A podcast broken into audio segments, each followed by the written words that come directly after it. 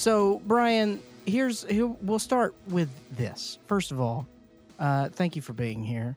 Um, and still to this day, uh, Gwilliam is a very important figure in this household. Um, you know, and I think that the the essence of of, of Gwilliam has has uh, just sort of captured uh, the creative spirit of this house in certain ways. You can take that for good or bad, uh, but we we thank you for your uh, creation. Well, thank you. I think Gwilliam is uh, the gift that keeps on giving. I mean, honestly, we can't have Christmas without Gwilliam. Really, now it's. Uh, I mean, I've thought about a Christmas, uh, a Gwilliam Christmas thing, but I don't know. Might need some more time to percolate on that. But I do love Christmas. very good. I love Christmas movies, and since he is, you know, he is a. It's weird for me to say this, like he's beloved, but like when I meet people who then discover that I made that film and they've seen it, whether it was on Alter or they saw it on you, you know, somewhere else like Arrow or whatever, or they mm-hmm. saw it at a festival or Eyeslicer, they're always they always like perk up to life, and I mean that's a gift to me for like a filmmaker to make something that makes that kind of impression on people, you know. And it's it's but it's just funny because of what it is. You know, it's Yeah. like that's the one that connected with people. Um, so go figure. Yeah, What- we, we've really got two new ones on the new Mount Rushmore of horror icons. They removed Leatherface and Michael Myers it, to make room for Art the Clown and Gwilliam. Oh, Well, congratulations. wow. That that would be an interesting uh painting to see. Oh boy, Well, I mean, it, is the new dog playing poker? I mean, I don't know if uh Gwilliam will ever dethrone icons like Myers and Leatherface, but I appreciate that. no, no, it's not about dethroning. He It's- could take out a ghoulie or two. he could, yeah, Yeah, or a monkey, or yeah. See, we're we're living in the internet era though. So it's not about dethroning or like there's there's infinite room. It's just like what will the culture care about? Mhm. And we see it all the time, dude. There are huge movies with a lot of money put into them or video games and people forgot about them after a month. Mhm. So the fact that like Gwilliam lives on, I feel like, dude, congratulations. It's really hard to do now. Yeah, I mean, like I said, thank you. Uh, that's uh, it. It's really humbling for somebody like me, like been doing this since 2005. You know, I've wanted to make films forever and went to school and did it, and you know, to like try and try again, making different short films, and then there was sort of like a one-two punch that people really resonated with um, Crowhand and and Gwilliam, and that was film number nine and number ten in my career, quote unquote career. And the newest one I did is now film number 17. So ever since Gwilliam, there's been like seven other things that I've done. So, but it, I, I feel that's true with like filmmakers of, of all types. I mean, you look at other film, I'm using Jonathan Demme just as an example, but like he had a quite a build up. And then some people feel his apex is Silence of the Lambs, you know, and then Philadelphia is good, and then the stuff after that people don't talk about as much. But I mean, Silence of the Lambs is a a masterpiece, you know. Well, and you got you know stop making sense in there too. Yeah, exactly, and that was before. I think he did like Stop Making Sense, uh, Something Wild, Married to the Mob, Yep. and then um, Silence of the Lambs. I think there might have been something before Silence of the Lambs, and then after that was Philadelphia. So And then we start the slide down to Rachel gets married, and right, Truth About Charlie. yeah, and he did a bunch of documentaries. But I don't know, he's an interesting kind of yeah, sure. and all kinds of strange things. Well, that, yeah, but that's that's good. That's a career, right? You know, there has to be whoever is judging highs and lows. Do you know what I mean? And uh, because that's showing, you know, taking taking chances, doing things, and uh, that's that's what it's all about. Man. I I like taking chances. I still like doing that. You know, um, for like sort of building up my career, I had the mindset of like, what can I make that I think people would like? And uh, funny enough, the the movie, the first movie I did that we just did as a joke to be like, this is stupid, let's do this, was Crowhand, and that's the one that like got into South by Southwest, and that really like enabled Gwilliam to happen. Um, so yeah, I just sort of threw that thought process out the window as a filmmaker. But you know what's always tricky as a filmmaker too is when you have like a hit, you want to either like you know you feel like you have to keep doing those kinds of things in Mm, order yeah. to relevant or whatever. I mean, it's been hard because lots of people are always asking me like, when's the next Gwilliam thing? When are you going to do a Gwilliam feature? You know, which is incredibly flattering, of course, but I don't want to do it just because I want it to be like the right kind of thing, or maybe I want to tell a different kind of story or do a kind of a different kind of thing. Well, sure. And, you know, I think that's great that, you know, you're able to approach that with that, you know, artistic, creative, and also, you know, maybe, you know, financial discretion uh between those things because you know some people man like they see it and they just they see that opportunity and they're like okay well i'm a Gwilliam guy there but Yeah. you you know you're you are you want to build and you know you want to explore and you know by putting you in a corner with the Gwilliam thing dude, I'd, I'd be the same way, man. Because if like if you're gonna create, take chances, do different things. I, I would worry if I just kept doing Gwilliam things, the audience would develop, I don't know, a kind of stamina to uh, what Gwilliam has to offer in his skill set, and maybe it's not quite as enjoyable as people once. If you know where we're getting at with this, Well, f- yes, but all right. How about this? How about I'm not saying like we can guarantee a sit down, Mhm. but theoretically, we get you, Jason Blum, in a room. We talk numbers and figures. You sell Gwilliam. I mean, that could be, that that could be cool. no, Blumhouse would fuck that shit up. Yeah, but he's getting No, no, no. He- know, he he's a fan of real art and holiday Sure. horror. I'm he's sure, also a fan of paying his mortgage. I'm sure you watched the uh, Cartoon Network Yule log. Yes, I did. I yes, uh, uh, Chris. I know him as Chris, but everybody calls him Casper Kelly. Yeah, he's a he's a friend of mine. So uh, it was it's cool to see him make something so iconic like Too Many Cooks, and then the final deployment was was a, a nice follow up. But you know he has he has two like major contributions to pop culture, which is Too Many Cooks and Cheddar Goblin. Yeah. You know, yeah. and now he's got his opportunity to to do a feature. So it's it's exciting for him. I'm I'm excited that he's getting a lot of write up. Well, Uh, I don't know. I feel like your sense of humor and creativity kind of fits right in with that. I'm surprised you're not part of that team. Or even uh, you want a crossover, bring Cheddar Goblin into the Gwilliam verse, Uh, yeah, people have talked about that. Yeah. right? I mean, it feels made for it. But I also sense that you're kind of like worried you might be living in the shadow of Gwilliam here. Uh, well, sometimes you know. Um, Is that you the biopic of Brian? We need a mockumentary. it ends with your tombstone being branded with a Gwilliam stamp. I do wonder, you know, years from now, if my obituary in some paper is going to be Gwilliam filmmaker, you know, Brian Lonano flipped his Corvette or something. Well, you know, it's funny. We're we're talking to you because you have a, a new short that you're touring, and uh, it just happened to line up with the holidays. But I feel like now I I know it might be jumping ahead here, but your short, which is a half hour long, and you open it's up. 15 minutes long. yeah, it's 15 minutes. Did you watch What? it? Thought it was a half hour. No, What no. It's 15 It's 15 minutes long. Oh, dude. Okay. Gosh, I hope it didn't feel like a half hour. No, it didn't. Actually, that was one of the things I was going to say. Was like, dude, it's very breezy. It It feels changed like- That helps, I think. well, no. Here's the thing. It's For a 15 minute film that I thought was 30, it feels like 15.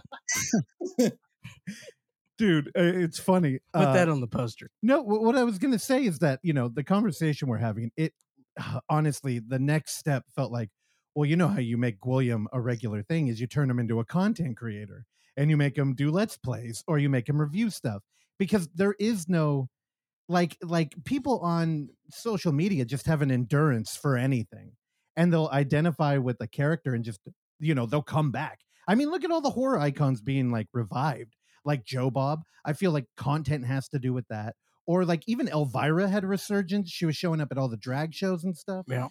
And it's funny because your short, it kind of is taking the piss out of all that. And, you know, I, I'm just like, I think if people sit and really take to heart what's going on in your short, which uh, you open up talking about Tetsuo Iron Man, which is uh, fantastic and very telling of the kind of filmmaker you are. But I felt like the message in your short was instead of doing the same thing all the time, why don't you gain influence from art and make your own thing? Exactly. And I feel like if people understood that, they would be like, well, no, fuck you. because that's hard.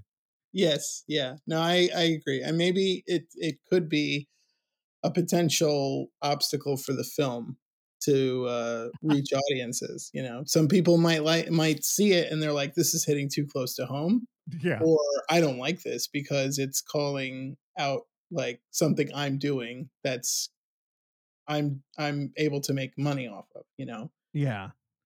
Um, so yeah, it's interesting, but it all kind of stemmed from the just common people on Twitter calling stuff content Yeah.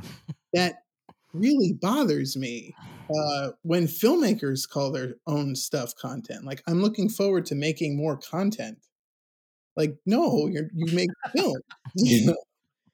you don't make content. You know, I feel like content is a corporate word Yeah. And it's fine and it belongs in board meetings by people who are not creative. But when it trickles down into everyday language by by people, you know, like us or people who just enjoy watching films and TV and they start calling it to- content. I saw no- like a, a Twitter post today about, oh, it was something about um, the Venture Brothers posting like Christmas Carol songs on YouTube today. And somebody wrote in the comments, I'm looking forward to more venture content.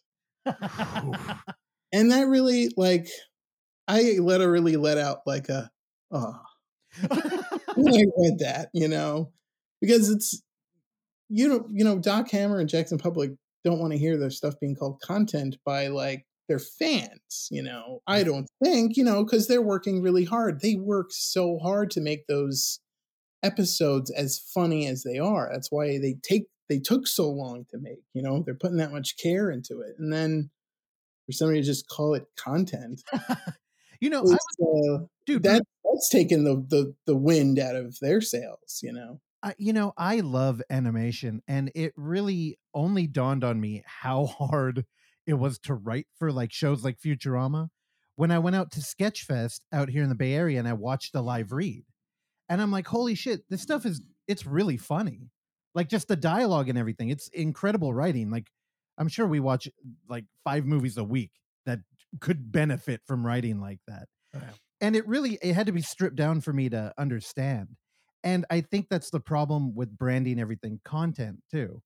It's like it, when it when it becomes content, it becomes like unspecial.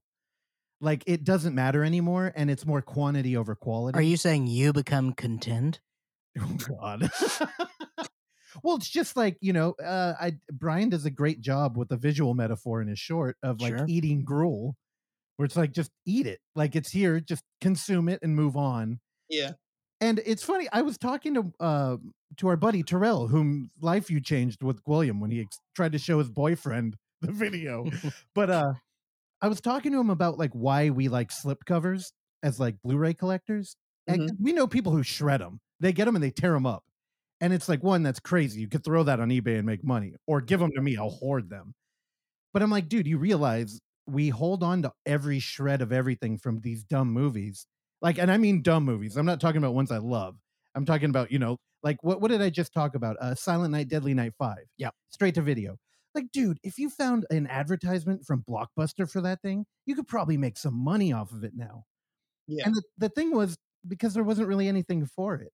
And it was special to have a flyer or a uh, carousel like the Gate 2. Like that thing goes for hundreds of dollars now. But in the world of content, dude, we make swag for the film fest. And people are kind of like, oh, cool. And then toss it. Yeah. And it's like, wow, that culture's really changed all the way through. Yeah, there's definitely um, a more disposable mindset with like watching stuff, and um, I know like people like us love the tangibility of like physical media or slipcovers. Personally, I love tote bags from film festivals Oh. as well. And then I'll hold on to the most random. I love like fast food tie-ins to movies, like the Flintstone glass mugs, and I have like a, a that movie Michael with John Travolta. I had like a big like plastic like with a with a with a handle on it, like a big mug that you can put like Coke or water. I used to drink out of it every day. I, I used to tell my wife, I drank five Michaels of water today. You know, um, but yeah, there, there's those things like that uh, people aren't as you know interested in anymore. Yeah, Well, I, I think so that why why own it? Like why have a copy of it? I can just stream it anytime I want. And that again, that also plays in to the movie. You know, Yep. there's a scene where he's where the filmmaker character of me is replaced by a new and improved person, and he's got the stereotypical like wall of Blu-rays behind him. And originally, when he goes into the next scene, um, he was just going to get up from that set and walk away. And like last minute, I was like, no, let's put a green screen behind him because he doesn't even own these things. It's just the idea that he owns them. And it's not something that's overtly obvious in the movie, but the jumpsuit that he's in in the third part of the film, we sewed up all the pockets so he can't physically hold or possess anything. Dude, it's that's a harsh reality you've created in that short. i and it's true. it is it you know, but that's like that's like um uh documentary 101. Like none of everything is manipulation and it's all just what it looks like. Like the whole it it comes down to that um experiment where you put somebody in a a white gown and then people treat them like an authority just based on that their uniform alone. Right. You think I wear one to work Oh every day? No, but he's he's totally right. The whole content thing just takes it like removes the power of all of it. And it you know when we're talking about like your Michael mug, dude, have you? uh, So I'm guessing you still go to the movie theaters a lot. Yeah, yeah, Um, will you be watching Avatar too? I will. Okay, are you all gonna yell at him? No, because he's nice. Okay. You're an asshole. I bought a 4DX ticket for Wednesday at a Regal Cinema, and they griefed the fuck out of me on this show. Look, Yeah. I stand by it. I Are you gonna get the uh, popcorn bucket and the uh, the the mug? Yeah, absolutely. I would. I would definitely, if I could, you know, because like I pine for the days for the popcorn buckets that have like United Artists Theaters on it. Oh, so yeah. I was like, I I just want that bucket, you know, just so I could just put pencils in it or something, like just to have the bucket. And I know they used to have for the longest time. Speaking of James Cameron, those Titanic buckets. Oh yeah. You know, th- those were around like well after Titanic was out of theaters because they just bought so many of those buckets. Um, but no, I mean, you know, I'm not. I didn't. I don't think like Avatar is like the best thing in the world. I saw it once in the IMAX 3D because I was like, that's the way the movie's intended to be seen. So I'm going to see it the way he intended to see it. And the same it goes for Avatar, The Way of Water. I will go and see it the way James Cameron intended it. And I did that with um, Gemini Man. I actually Oh, found a theater You. in Georgia. It wasn't doing 4K, 120 frames per second and 3D, but it was doing 2K, 120 frames per second in 3D. Am I a champion of high frame rate? Absolutely not. Mhm. It's atrocious. But this is the way Ang Lee shot it, and this is the way I want to see it. Um, and I actually wouldn't mind if there was like one movie a year that was high frame rate. You know, because it's the same as like it's the same as like, oh, there's going to be a 70 millimeter print of licorice pizza. I want to see that. Yeah. There's going to be one of Babylon. I just found out today. I was I did like a Twitter post that like nobody responded to. We think, like, well, maybe because people aren't seeing it because I don't post every like a few Yeah. hours. But I asked everyone out there, I was like, is there going to be any like 70 millimeter engagements this year for the holiday season? Like, is Avatar going to be released in high frame rate? So I got an email today from a theater in New York that they're doing a 70 millimeter uh, print of Babylon. So I was like, well, that's got to that's going to tour. That has to play at other theaters then that can do 70 millimeters. So that's good to know. Shit. How how how are you? Uh, what's your expectations for Babylon? I heard it's a hot mess, so that's what I'm going in Yep. expecting. Because you gotta love when directors, you know, they get some clout Mhm. and or they win an Oscar and then they get carte blanche or a nomination. They get carte blanche, and then you get movies like Heaven's Gate, like Zardoz, Yep. like Babylon, uh, maybe you know. So I love the hot mess from the director that swings way out there. because it looks like a lot of money. And Yeah. Eric Roberts. Yeah. And I I definitely approve those kinds of risks and you know to make a outlandish movie like that with that much money because you don't know if that'll happen again. Sure. And they probably don't know it either. Because this industry is so like run by like very talented people who are deathly afraid that they'll never get it again. Yeah. But like you said, man, you're you you're a film historian, so like it repeats itself, and like it, we may be headed in that direction, you know, with this thing. Uh, Yeah. But here, here's what I'll say about Avatar. It's good for movies. All right, I'm glad. Look, I hope it makes a billion dollars over the weekend because that means people went to the movies to go to see it. I want theaters to stay alive. So, yay. Yeah. Outside of that, I want nothing to do with it. of course. I, I will see it. Exactly. I'll see it once, but it's not a it, it, it probably if it is as good as Avatar, I will only see it once. there you go. but Um, see it the way James Cameron wanted him to, getting squirted with water. Whew. yeah, That's exactly. what I'll be doing. Um, I appreciate that. this has been an actually a pretty exciting year. Like I'm not a sports, I don't do sports. Yeah. So my sports season opens with like when the critics start giving out their awards. Like that's my sports season. So I get to like keep up with like, oh, what did the AFI do and what the National Board of Review. I've been like kind of a a junkie for that thing for for that stuff for years. So Yeah. the gamut of films this year is pretty exciting. Like when you have like Top Gun Maverick winning top awards for things and you're having um everything everywhere all at once winning things and then Avatar and then Tar and RRR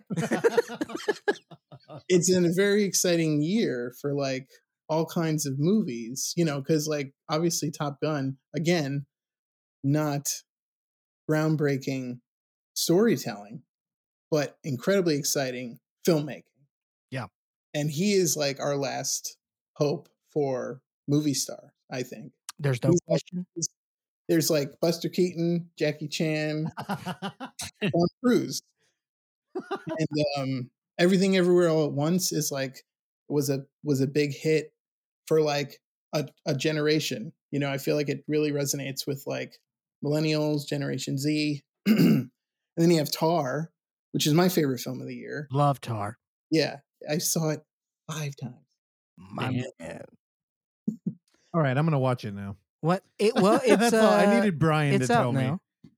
So It's really really good. how, Yeah. What what resonated with you?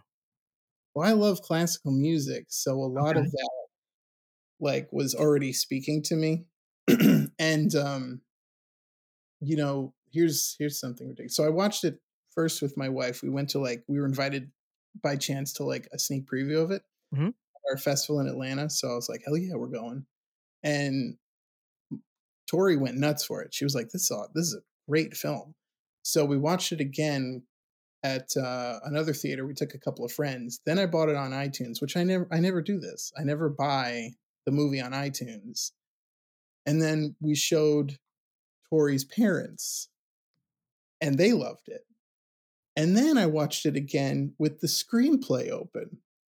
So I was like watching the movie, looking at the screenplay, Oh, finding new things to discover from his screenplay uh, that d- don't aren't exactly obvious in in the movie.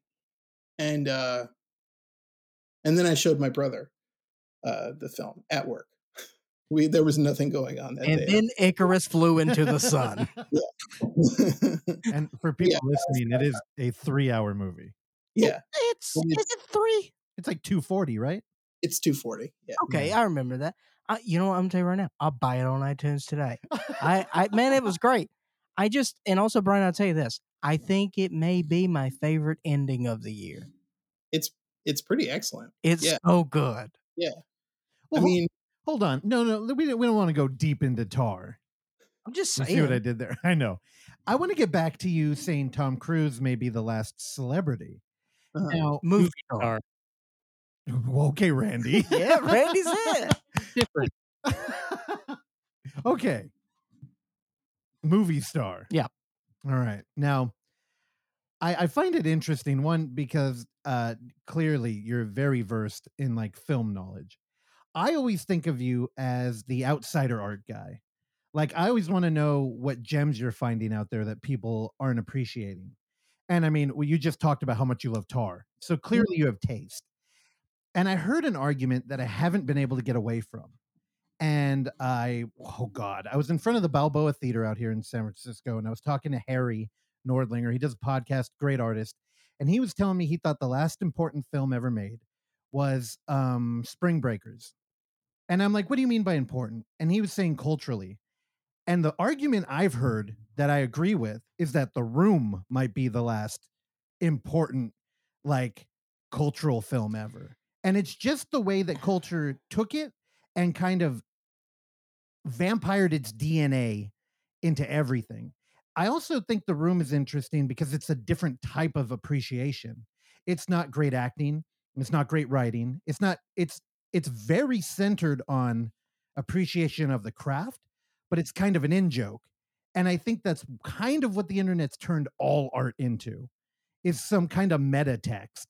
yeah, So when I think of like the last kind of movie star, I always think of Tommy Wiseau. Okay, you're talking about counterculture, not culture. No, no, culture. Because Okay, dude, but it- Spring Breakers does that's not how this works. but James Franco made a movie that propelled. I mean, Hollywood.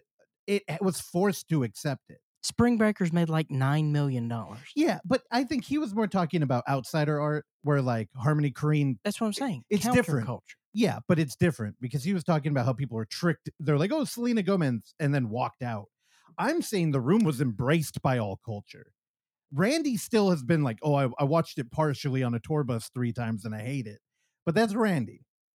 Brian's got a better palate and better taste than Randy here. So I'm curious what you think about the room. Well, I think the room the room is interesting because I think it's on par with like the big five midnight movies Yeah. that big came out in the 70s. You know, uh, Rocky Horror, El Topo, Eraserhead, Pink Flamingos. The Harder They Come, even though The Harder They Come is great, um, I've not seen it as much as the other No, four. yeah. And um, maybe uh, that one just uh, not. Uh, I mean, it's a great film, but I don't hear people talk about The Harder They Come as much as they talk about El Topo, Pink Flamingos, um, Rocky Horror. I would say The Room is on par with Rocky Horror Picture Show as being like a, a, a rite of passage the, for the theatrical going experience. You know, people go and see Rocky Horror in theaters and it's an event. There's a lot of interaction and stuff like that. And the room has become like that as well. And the room has opened up um, people trying to seek out new outsider, amateur, Yeah. you know, type of filmmakers. There was Birdemic, and I, you know, I have not seen Birdemic 3, The Sea Eagle yet. I haven't either. I hadn't either. I had a chance. I was not a fan of the second one. And it's very strange to say that, like, it wasn't as good as Birdemic. you know, and that's like, Birdemic is awful, yeah. but it's it's way more sincere. See, s- the second one I feel is cynical. It's like he knows, Yeah. and it's not it's not the same. So I don't know what Sea Eagle is, but I'm super excited that he like tried to make a run to qualify for the Oscars. Just to make voters watch that movie would be really funny. Um, but then it opens up. Uh, there was a huge um, push for Neil Breen movies. Speaking of Neil Breen, with his Yep. new movie coming out, so He's got a new one. yeah, he just announced it a few days ago. Oh, mamma Uh, mia. It's it's uh, I think it's like a follow up to Twisted Pair. Okay. Cade is calling, I think is is what it's called, and that's one of the characters, Cade from Twisted Pair. Hell So um, I think it's I think um, places like Agfa and Vinegar Syndrome and uh, probably those those two I would say have really like been propping up the um, the outsider stuff. Sometimes uh, definitely uh, Severin as well, but I feel like Severin is like finding like, hey, look at this crazy Italian movie where all these animals are on PCP. Um, if you've seen Wild Beasts, I think that's No, no, you're totally right. I, Yeah. I just I think the room is noteworthy in the way that it kind of marked a change culturally in like there was something reverse happening there. Like when you watch the room, you have questions that are based in reality. Like I don't I don't know if any Hollywood movies you would ever watch like I don't know um Stagecoach and be like I have to know who John Ford is Mhm. or you know like like where that movie it you weren't digging into the lore in the film you're going backwards and you're finding more madness in reality and i feel like marvel I, I know i talk about this all the time i'm sorry if you listen to this regularly but uh, you know there's that meditech shit where everybody was excited about spider-man 3 not because of what the characters were doing it was because of the actors portraying characters in the context of whoa, they're all here together in a movie. That doesn't happen. Mhm. Like we're hyper aware of contracts Sony has for superhero movies. Like I think The Room was the first touchstone of that, where it's like movies are different now the way we look at them. And I don't know, man. I think Tommy needs some respect. Because would we have a Gwilliam without a Tommy?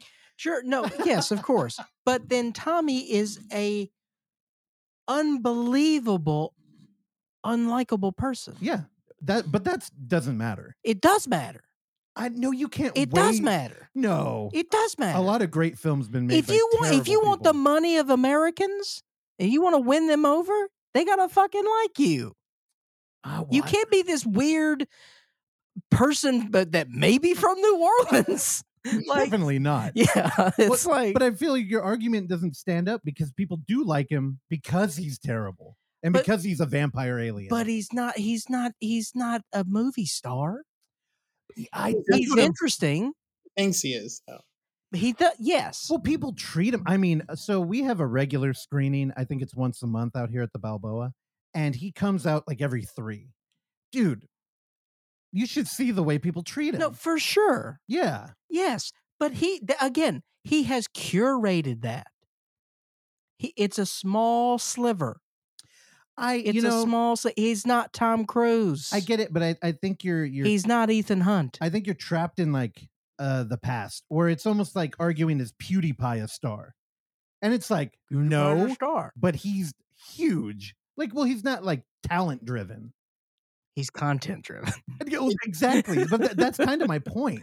Is where like if Tommy Wiseau in the room is a uh, virus to art, which I don't believe because I love outsider art, but it's like a problem that just spread and it changes the way people interact with film. So I feel like he's due some historical like weight. All right, Brian, get in here. I, I agree. I think that for better or worse, the room has made a contribution to film history. Um, mainly because it's another icon of like cult films that people are fanatical for. You know, Yeah, not everybody's going to know about Christmas Evil, but everybody knows about The Room, whether they've even seen it or not. You know, and the fact that a James Franco directed film about the making of The Room exists, and he got almost every known popular star to be in that movie to portray people that Tommy Wiseau interacted with or who are just fans of it, like they do all those talking heads in the beginning. So it is weird when an outsider um, can reach people like that. You know, for J.J. Abrams or James Franco or or whoever, Alison Brie, to know about the room, to know about who Tommy Wiseau is, and uh, the weird thing is like, yeah, he's an outsider, and it's weird to start bringing that person into that world because they're the the famous people are treating him like a novelty. Yeah. You know? Like he's like, oh, here's this trick, you know, this dog that can do tricks or whatever. Mhm. you know? Absolutely. At the moment they start to like be weird or whatever, they're like, okay, and then shove them away. You know, because remember when um James Franco won the Golden Globe for playing Tommy Wiseau, Yep. and then he invited Tommy Wiseau to come on the stage, and Tommy Wiseau started talking. And he's like, nah, nah, nah, that's enough of that. Yeah. Yes. And that's Hollywood. yes. and the, and that's what makes the whole thing quite beautiful of like you know he, him finally like you know getting into that world and still though you you understand that you know sometimes you're still not going to be able to afford the point of entry. That no matter what you do it's just the way it is. Yeah.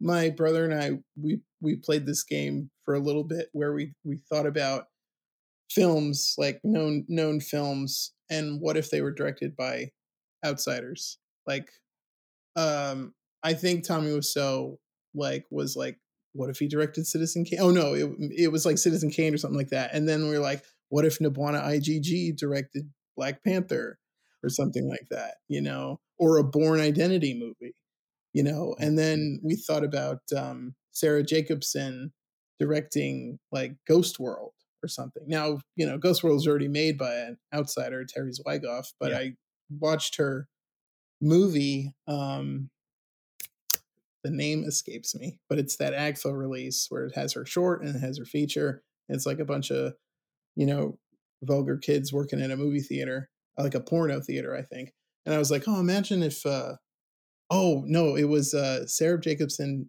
Well, yes, doing Ghost World, but also like Sarah Jacobson directing Scott Pilgrim versus the World. yeah Yeah, so it was fun to like think of those types of outsider filmmakers, and you know what would that what would be what would it be like if they directed this movie?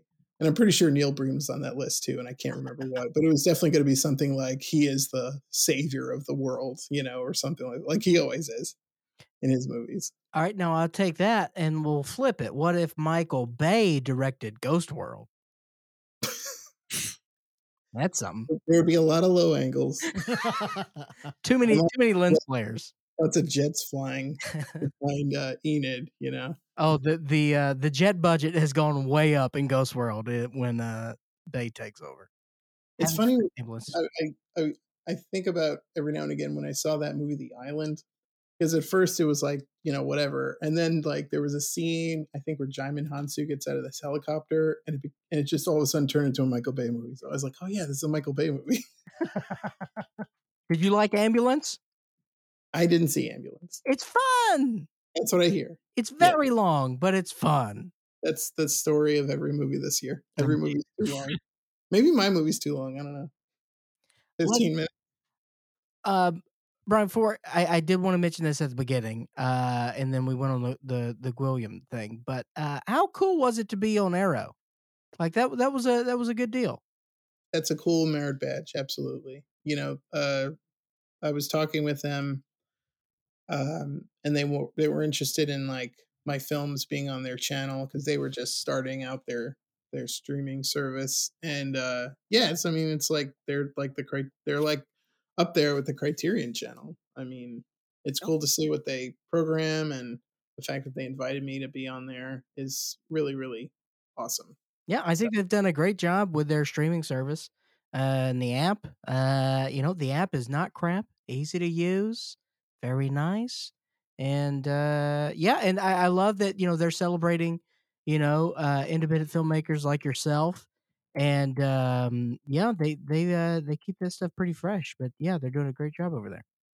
Well, thank you. Yeah, it, it's it's really cool to be uh, on that channel. Absolutely. You know, it feels like oh, I've made it. I'm on this channel, and you know, people still don't know who I am, I- which is fine. I'm not expecting them. I don't want them to either. Yeah, I don't know anything about the streaming service. I I recall seeing you on there, and I was like, fantastic, because that's what I want from Arrow. I I really know their physical media, and Mhm. they got a lot, dude. They've got their hand on some shit. Like, dude, they just put out um the Shaw Brothers, another Yeah. box set. Yeah. Do you do you keep up with that? Are you still doing physical media? Oh yeah. Yeah. Absolutely. Uh, I I get what I can. Um, Dude, it's tough. There's a lot of that- stuff coming out. yeah. There's a lot of stuff, and I was like, I can't. I can't be putting down forty dollars for this or forty dollars for that. You know. So, but one thing I was doing was trying to pay like 12 13 dollars to get like martin all of martin scorsese's movies and just have those in my collection since he's like kind of the catalyst of like one of the catalysts of like wanting to make content was what he said about the marvel movies that is still driving everybody crazy Yeah. and just i want to just quickly sidestep because i watched that documentary senior about robert downey senior Mhm. that's on Netflix right now. And while I was watching that, I kind of had this like thought because I've seen, you know, Putney Swope and my brother's a big fan of his work. And, um, you know, I was thinking about Robert Downey Jr. and his performance in Iron Man. And I was like, huh, is he like doing a Robert Downey Sr. movie in Iron Man? And now he has his snark has indirectly like made all the Marvel movies be snarky is really like Robert Downey Jr.'s performance being the son of Robert Downey Sr., who made snarky, hip, meta movies. Is Robert Downey Sr. responsible for the way the Marvel movies act? You know, like isn't it crazy that Oh. this big octopus monster? Whatever. Dude, you're like you're like going down this rabbit hole of like who brought the Euro step to the NBA. You know what I'm talking That's- That's what I was thinking. Dude, Brian, I think you're onto something though. That snark has really become a cornerstone of Yeah. Marvel. And I mean, well, it started from uh, Joey from uh, Friends. No, God. Ross. Wait, the other one, I don't watch Friends. Chandler. I don't Matthew Perry. That's a that's the one. I don't watch that shit. But snark is kind of the tool of uh social media too. Mhm. Like Twitter. Yeah. So that's funny. Robert Downey. I like that. I'm gonna endorse that. I'm giving you credit. I'm gonna echo that from now Very on. Very good. Thank Uh, you. All right. Speaking of very good, uh, Brian, th- let me tell you something right now. I think this is one of you. I think this this may be my favorite short you've done. Oh, really? I think so, truly, truly, because it just it's man everything it just it just it's a beautiful circle. Everything comes together. Yeah, and you know we get you know we get the classic Lonano effects, and you go for the gusto there. And uh, you know, I, again, I know that you know you're you're you're showing the film, and we we want to keep the the you know the mystique here, but you create something uh with your your character there, and you use a lot of uh, film and a lot of materials. Yeah. Um, how laborious uh were these were these uh machines and costumes you had to build? Well, let's see. The first, um, the we shot. I would say the first like four and a half minutes a year ago in December of 2021, and the whole movie took like a year and ten months to make, from idea to completion. Yeah. and um, my friend and collaborator co-director Blake Myers designed the costumes of which you speak. Uh, well, I'll just say this because I posted a clip on YouTube. There's a robot in it. Um, and I think he was like working on a film in Alabama, and he was like building the robot off hours in the hotel room. You know, putting together the crazy robot shoes and the the helmet and stuff like that. And thankfully that one didn't take too long to get the person into the costume Yeah. uh, the other costume we shot in May, and that was the whole um, black and white sequence. Mhm. And Beautiful. thank you. That was Beautiful. my the uh, editing was done by my brother Kevin. He's the editor of the whole film, and uh, he's hugely inspired by Shinya Tsukamoto, Tetsuo the Iron Man, obviously, and Guy Maddin's films, which have a lot of that quick editing. Yeah. So he really put together an incredible sequence uh, for the film. And one more sidestep. This was a movie that I was like very excited to like. Let's let just scenes sort of happen. This sort of pure cinema of music and editing and like pictures and stuff. There's like two scenes that are like, or three actually, that are like that. And it was really nice to like let scenes kind of go for a little and indulge a bit because I'm always so like quick with like, we got to get in and get out. So it was like nice to like indulge in some of those edited sequences. So um that costume for the what I'll say the transformation scene is uh that took a while to put on, but uh, mainly because it was that first day of us shooting it. You know, maybe took like an hour to get him into it. Um, but thankfully, it was made in enough. The The bottom half of it was like one piece, Okay. and the the top half uh, was also like a piece, but there was a lot of stuff that had to get fastened on to him, and then of course the stuff on his arms and his cool little hat. It was a cool hat. It's a cool hat. Um, but uh, but I'm just thinking about all the shooting that was done because you know we did a bunch of shooting in December, then we shot in April, then we shot in May, June, July, August, and September, and sometimes it was just like we have to go out 90 minutes outside of the city, set up a green screen in someone's backyard, and melt a robot. And then some days it's like we have to go and get a shot of some film moving or something like that or you know like my whole summer was if i wasn't traveling for my job i was home or you know doing work on the movie a lot of foley.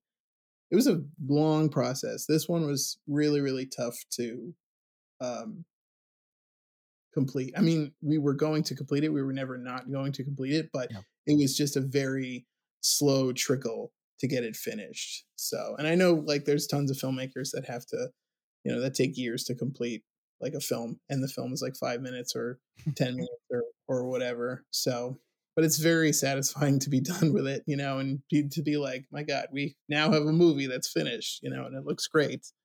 So i'm just very eager and excited to see it play with uh with audiences. But yeah blake myers tony Icalego, they're the ones responsible for the uh the second costume and then blake designed the robot costume Well, Brian, I think it's my I think it's you know my favorite of yours because you just feel how personal it is and how thoughtful it is because you know the whole thing is centered around you know the whole content you know narrative, but also the counter to that you using you know Tetsuo Iron Man, and so like you know you know that you know us you know just knowing you and and knowing your films and you know you see that spark and to in, ignite that to you know, to fight the counter you know to fight the culture of what's going on with everything um you just see how thoughtful it is and just how just uh beautiful everything looked and uh it was just uh it was just great man really really enjoyed it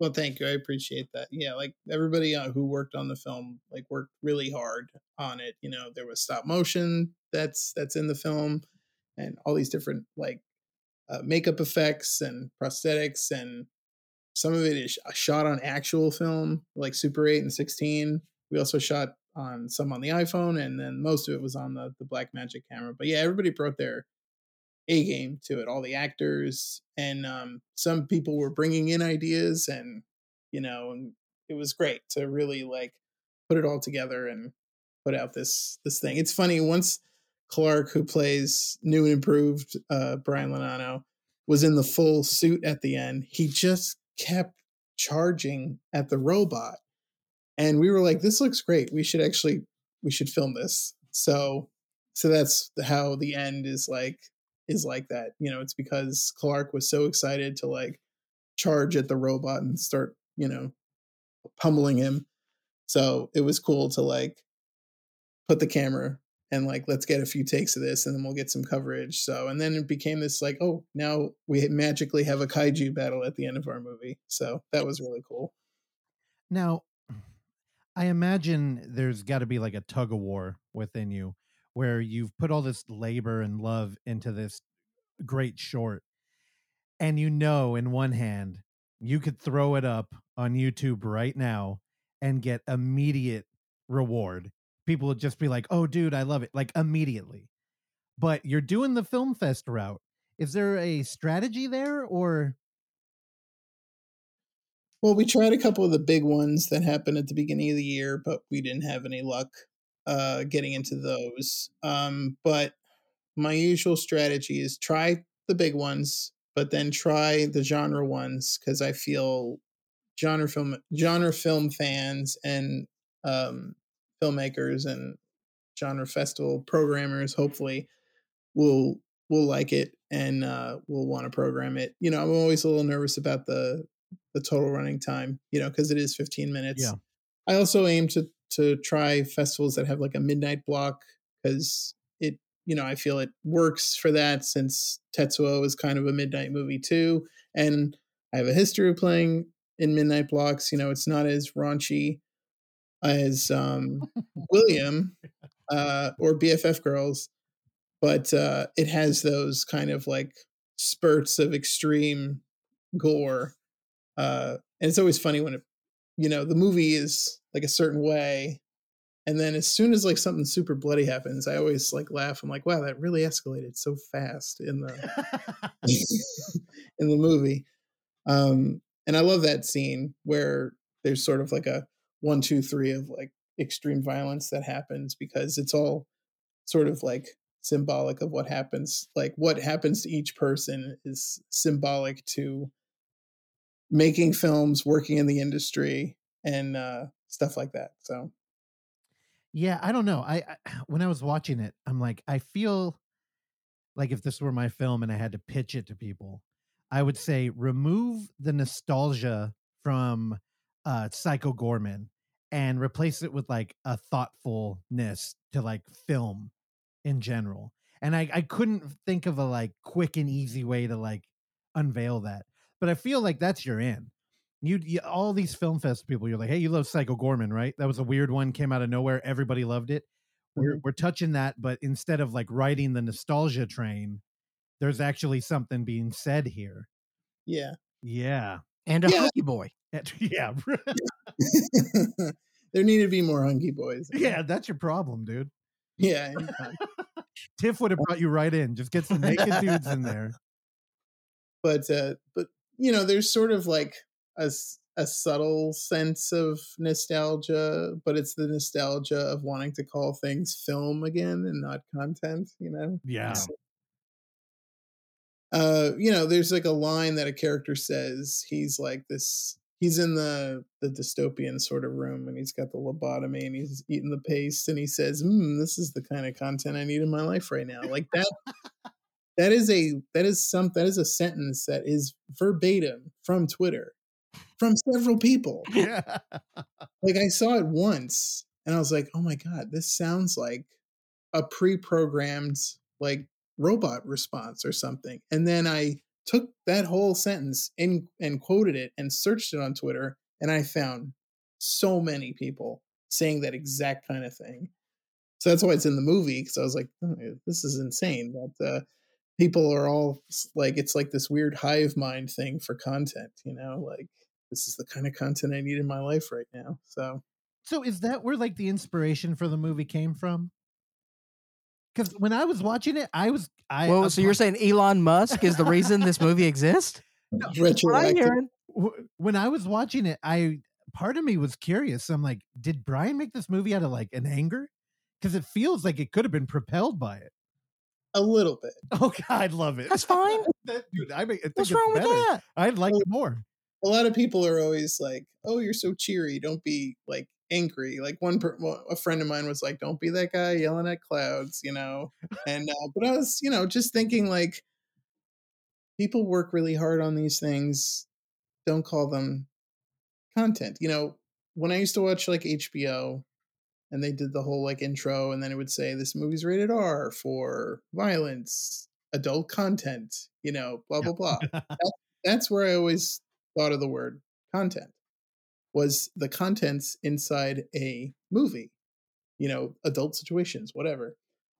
Now, content, it's like a cup. Like the cup is the movie, the content is the subject matter inside the movie. Now, the cup is the streaming service, and inside the cup is the content, which is television shows and movies. So, and everybody's excited about the branding of the cup, you know, holding the content and the content's just swimming around and it might as well just be gray mush you know at that point Well, I mean, when you think about the content of humans, you could go into emotional or you could go straight to shit. hmm I don't know. I feel like this this goes right back to the conversation we had before about movie stars. Because movie stars were people who, you know, were doing readings in LA and it was a career. But now that whole thing has shifted where, you know, I used PewDiePie as an example. Yeah. People think they can do it if they just get a ring light and a camera. So it's kind of shifted the whole fucking thing. And content, you know, uh, content within a film was something like art that you would watch. Where now content is like, what content are you putting out? yeah Like you're a part of it now. It's, But you don't you don't think we don't have new movie stars? I do, but I don't think they have the same like uh, gravity they used to. No, I don't think we got it. We're gonna have a new Tom Cruise. Well, i mean i when it comes to like movie stars i know other people have said this so i'm kind of regurgitating what they've said and it was like quentin tarantino but also anthony mackie said it he's like there's people aren't going to movies to go see the new anthony mackie movie they're going to see him because he's the falcon right? Mhm. And like you forget, like, oh yeah, Chris Evans is in this movie because all you're seeing is Captain America. You know, so it's it's it's weird that the the person playing it is secondary to like the role they're playing. You know, Well, Well, it's it's weird because like I think may, maybe because I'm just not thinking of other examples. I feel like Harrison Ford is the one person who is still like Harrison Ford. He's not Han Solo. He's not Indiana Jones. You know, he happens to play those people, but when you see him, it's like, oh, Harrison Ford. You know, yeah, Arnold. inside. You I know, would say Arnold, Stallone. But again, think of all the people you just named. That's because it's the last people who cared were our generation. Mhm. I think Nope. you you ask my sister and she doesn't give a fuck. oh, I'm gonna tell you right now, yeah. film's dead. These fucking kids don't care. But they I- don't know and they don't care. there are still a couple and honestly with um uh black adam coming out man i think uh the rock's power level dropped a little bit i thought i thought dwayne johnson was going to be one of those big names that still had the gravity yeah, but I mean, DC's going to DC, aren't they? but see that's a conversation that's new too the whole marvel dc thing because that's more meta talk It, let me tell you something. It's not a conversation I enjoy having. Here, here's my one take about Marvel versus DC. I think what they did to make everything connect is cool. I don't think DC should do that. I think DC should be the complete opposite. They should be doing the one-off things Yep. like Joker. You Mhm. know, have that refreshing thing. Like, what if Batman was a robot? Boom, there's a movie. You know, they don't have to do that interconnecting thing. Batbot? What's that? Batbot. Yeah, they're bad Batbot. I'm They into write Batbot. see here's the thing DC should stick to shoes. Am I right? well dc and marvel it's Randy funny talking about. that's their uh that's been their whole path in comic books too where marvel's world they all occupy one planet in dc it was a bunch of businesses bought up by detective comics and then pushed together that's why you have superman and shazam who are they look identical and Yeah. you're like what's the idea here and the idea is we just bought shazam Yeah. Yeah. but it you know i i like that I, also the batman robots happened where gotham was run by a bunch of batman robots Who Batbots? and it was like a dictatorship so it was like you're safe but you're Oh. not free oh, Yeah, yeah, adorable. or you know what we really need is the Russian Superman, which is something they did too. Where it's like, what if he just landed in Russia? Uh, Brightburn. Oh, Dude, hey, what did you think of Brightburn? Um, I didn't see it. I think the idea is Oh cool. my god, Brian. now he's doing. He, I read an article said he's doing like a Superman origin. I was like, didn't you do that already with Brightburn? It, it's hundred percent Brightburn. Yeah. Now, again, as somebody who's been published writing an essay about Brightburn, I am a defender for it. I think it's one of the only non superhero movies that's like playing in that world, in that genre, that isn't parody. That film is mean like you're short. And Mhm. if you watch it, if you're just like over with the superhero shit, and I mean, even uh, what's the one that everybody loves on Amazon Prime? The Boys. The boys. Even if you're like, fuck that, I don't care about any more parody. Watch Brightburn because you're like, oh, this is just mean, and it's it's weird how the antagonist really has no. There's nobody to go up against him. Yeah. because it's fucking Superman. Yeah, But he's an adolescent and he is a brat. So it was. I was interested in the movie. I just didn't get a chance. well, Brian, dude, watch it. You you sold me on Tar, which is a Okay. two hour and forty minute commitment. That's a fair trade. That's Yeah, a fair yeah. trade. you could that do is- Brightburn. That's fair. Okay, I'll watch it tonight. And I'm gonna hold you to Tar. I will. You gotta watch Tar. I, I It's very good. I just need somebody I trust to tell me about it. You're you and Randy, it wasn't enough. All right. Well, what's it gonna take for you to watch? Uh, Brian, did you see Triangle Sadness? I didn't get to. There was like so when you're trying to finish a movie, you also can't always go to the movies too. Sure. So um I had to sort of pick. It was like uh Sophie's choice. Is it Tar or is it Triangle of Sadness? So I went with Tar.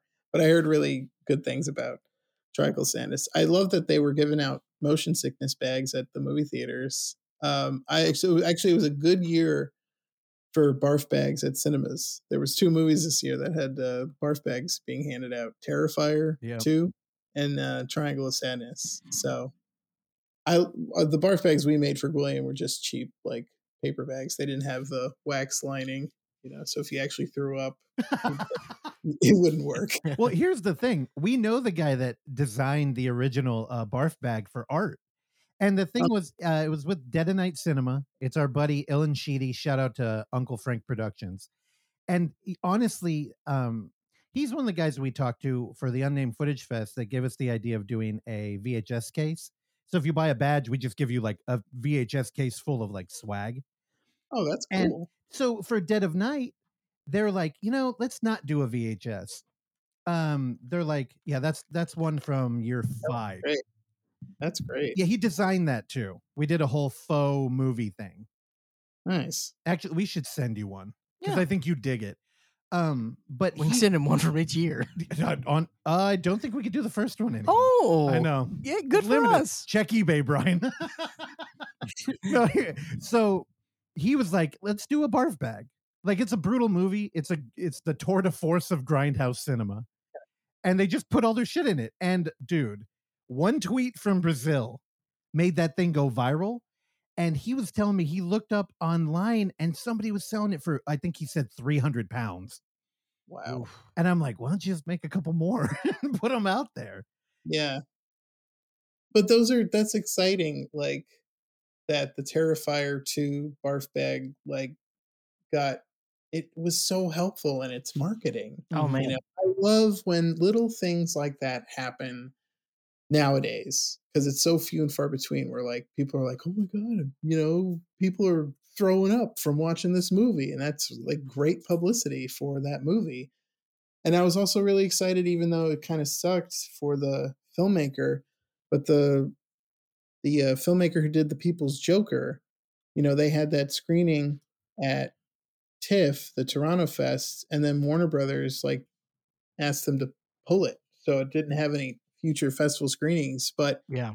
certainly got a whole bunch of buzz and you know there wasn't any kind of buzz like that for a movie since like escape from tomorrow that one where they secretly shot it at disney world so every now and again like it's exciting when a film can generate that kind of buzz and it's like yay for independent cinema and for underground cinema and stuff like that so another big one, uh, Lucky McKee with the woman. Um, I think that was Yeah. that. Yeah, the uh, at, the- at the lobby. But it also begs the question, and either way, I don't care. It, it, for me, it doesn't matter either way. Uh, whether or not you know, uh, and again, I think you know some some of these things happen organically, and some you know you've got to do the uh, Fake it up. yeah the um, matinee. What's my guy's name? I can't think. William Castle. Oh, William William Castle. okay. Yes. OG guy. You got to do the William Castle, dude. Yeah. No. Oh, very good. Wait, but hold on. I have to. I have to go back. Uh, what's the People's Joker? I missed that thing completely. bro. You do a movie show. It's um it was this movie that was made uh by this trans woman, Vera Drew, I think is her name. And she made it during the pandemic with all these other filmmakers from around the world. And they shot like like I think Scott Aukerman is in it and Tim Heidecker and David Liebe Hart. And they play all these like Batman characters. It takes place in Gotham City and it's shot with like miniatures and green screen. It's very like handmade. It looks like like an outsider film. And it got into Toronto, Fantastic Fest, Beyond Fest. It had one screening at Toronto and then Warner Brothers pulled the plug on it. So it had to they had to, you know, cancel any subsequent screenings at festivals and stuff. And the movie has not been released in any kind of form yet. Um, but the filmmaker keeps saying like we're gonna get it out there don't worry um so it was cool to i mean it sucks for the filmmaker absolutely to have like screenings pulled and not be able to do anything with your movie yet but a very exciting moment you know an independent filmmaking for a person to like be daring and do something with property that don't- they don't belong that doesn't belong to them and make something you know very unique um, because I think she plays the Joker. Um, so it's it's it sounds really cool. I saw the trailer and uh, I'm I'm curious. I really want to see it. Odenkirk's in it. Yeah. I'm looking at it now. Uh, Yeah, you're you are right. I feel like I should have known about this, but that's the the privilege we have of talking to Brian Lonano. I That's why uh we bring him on. Brian, so okay, before we let you go, uh, do you have any other like deep cut outsider art things you've been sitting on that you can share with me? All right, and one. Christmas movie. One Christmas. Well, this year. Okay, uh, let me do the Christmas movie first because that I know. It's Dial Code Santa Claus this year. Uh, last time I was on the show, I talked about Christmas Evil. Mm-hmm. how that movie is amazing. Um, but uh, since I got another opportunity to watch uh, Dial Code Santa Claus like two days in a row, I got to I got to watch it um, in a theater at my job. So I got to like experience it again. I watched it on a big screen. I think I watched. I think I've seen it like four times now. Like once in a paid theater, once on Blu-ray, and then two times at my uh my, at my job. I was able to throw it up on the theater um, and uh, the filmmaking is really exceptional. Like it's a French sort of thriller that's a cross between Die Hard and Home Alone, and it came out the year before Home Alone. So I know the filmmaker tried to sue the producers of Home Alone to be like, "You stole my idea." And I know that Kathleen Kennedy and Steven Spielberg saw Dial Code Santa Claus and gave him a job directing Young Indiana Jones episodes. Um, because they were like, we got to show this to George Lucas. So the filmmaking in the in in Dial Code Santa Claus is really really good. It has a random song, a Christmas song by Bonnie Wright, who sang "Hold Now for a Hero." Hell yeah.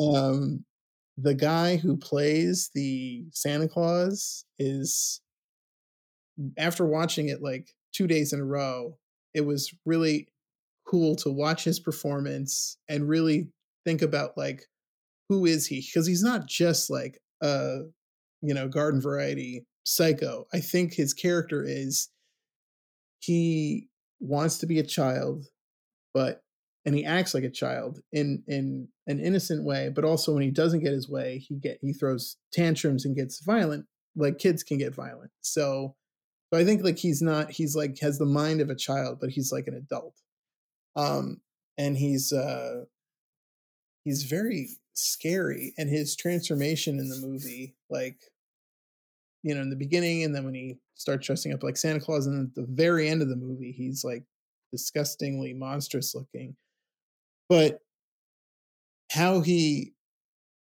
presents himself, especially with the main character, the kid Thomas.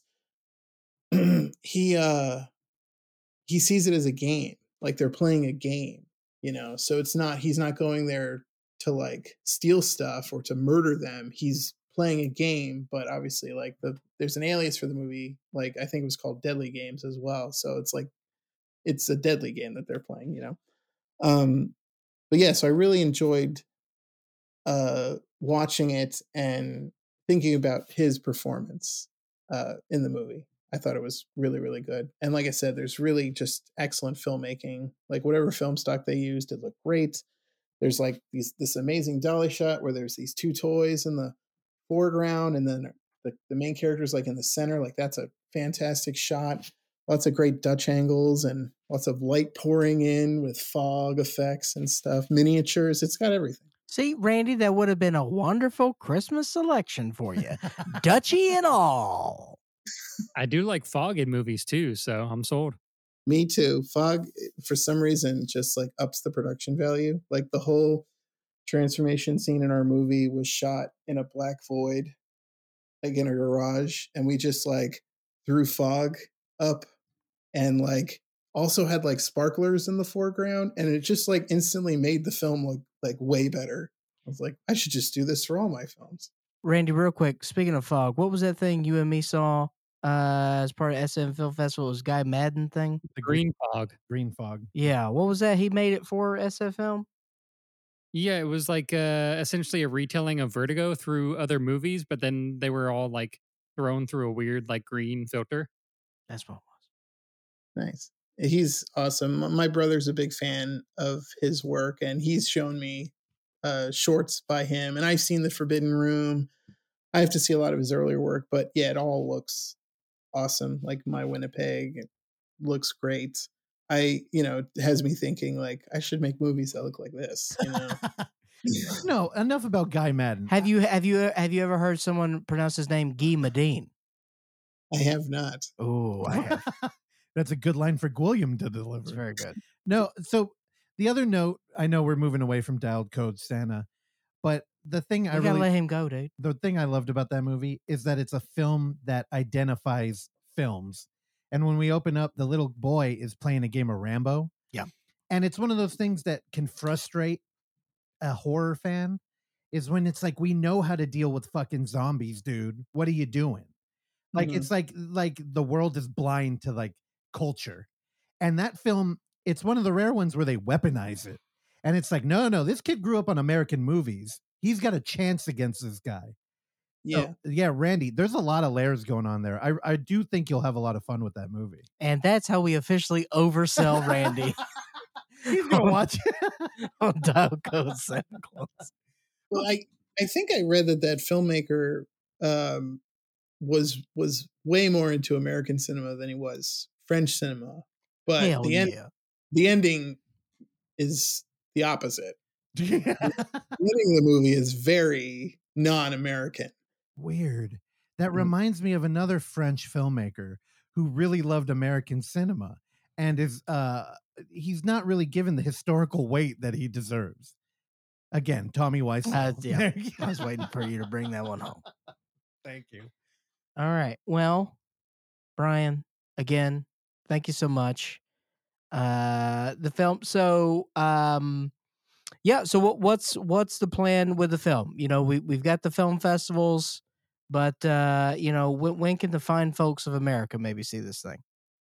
Uh, well, like I said, we submitted to several film festivals. I'll say forty around the world. So, and probably a few more once they open for submissions. But I do want to. I'm kind of anxiously waiting for that first acceptance. Um, so we'll see. And I've already been approached by somebody who wants to put it online. So um, I told them I definitely want to do a festival run, and they said do that. And then when you're ready to put it online, come back to us. So Oh. I've already got a contract. I just haven't signed it yet. But but yeah, so they will find a home online because that's the thing is like the movie does work online.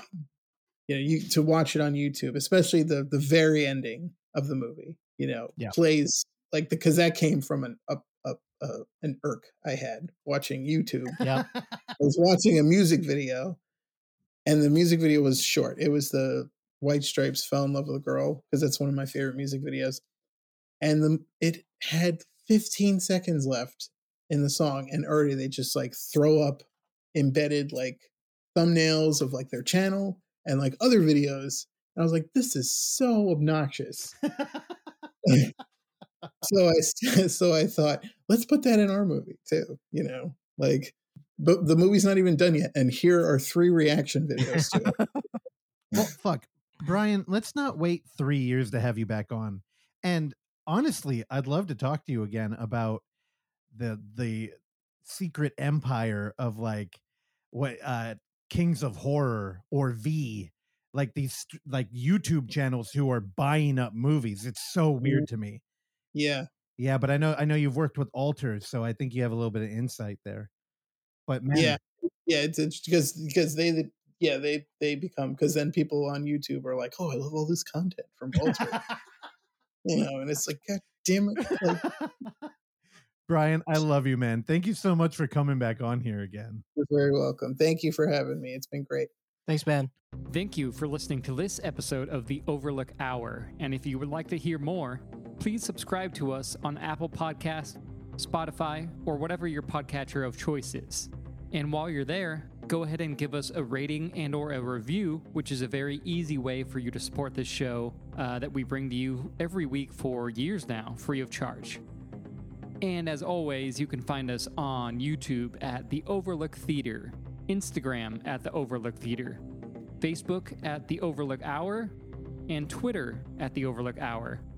Last but not least, you can send us your emails and tell us how much you like or dislike the show at overlookhour at gmail.com. And if you're nice, maybe we'll uh, read them on the show. I've been your engineer, Randy Stat. Please join me along with Clark, Russell, and Oksana again next time. Bye.